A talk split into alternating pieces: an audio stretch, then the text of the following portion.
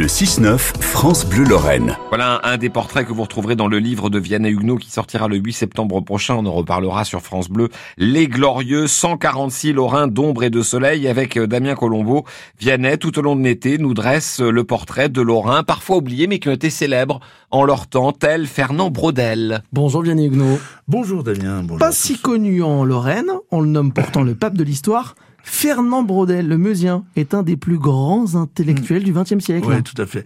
On peut le dire comme ça. L'histoire de Fernand Braudel démarre à Luméville en Ornois en 1902. Hein. C'est une terre paysanne dont il est très fier, une Lorraine à laquelle il fait référence de nombreuses fois, comme dans cet entretien accordé au Journal du Monde sur l'identité française quelques mois avant sa mort. Il parle de la Lorraine et puis il dit ceci, la France, ce sont des Frances différentes qui ont été cousues ensemble. Il affirme aussi son doute sur la décentralisation dans cette interview. Sur tant d'autres sujets, Brodel bousculerait et aiguiserait nos débats actuels. Cet historien a d'abord marqué par son approche, qui est vraiment révolutionnaire, de l'étude et de l'enseignement historique. Il est, là je vous cite un historien, Gaëtan Avanzato, il était, il est l'un des précurseurs de l'histoire globale, où l'historien se veut à la fois géographe, économiste, sociologue, anthropologue ou linguiste. Une science ouverte, au croisement d'autres. Cette idée est portée par ce qu'on appelle l'école des annales. L'école des annales, lui, est Thibaut Villemain, qui est professeur d'histoire-géographie dans la Meuse, le dit, je le cite, Nous sommes tous aujourd'hui des enfants de l'école des annales c'est pour moi une des raisons d'aimer l'histoire en la comprenant comme une science complète, ouverte sur les autres et refusant le repli sur soi.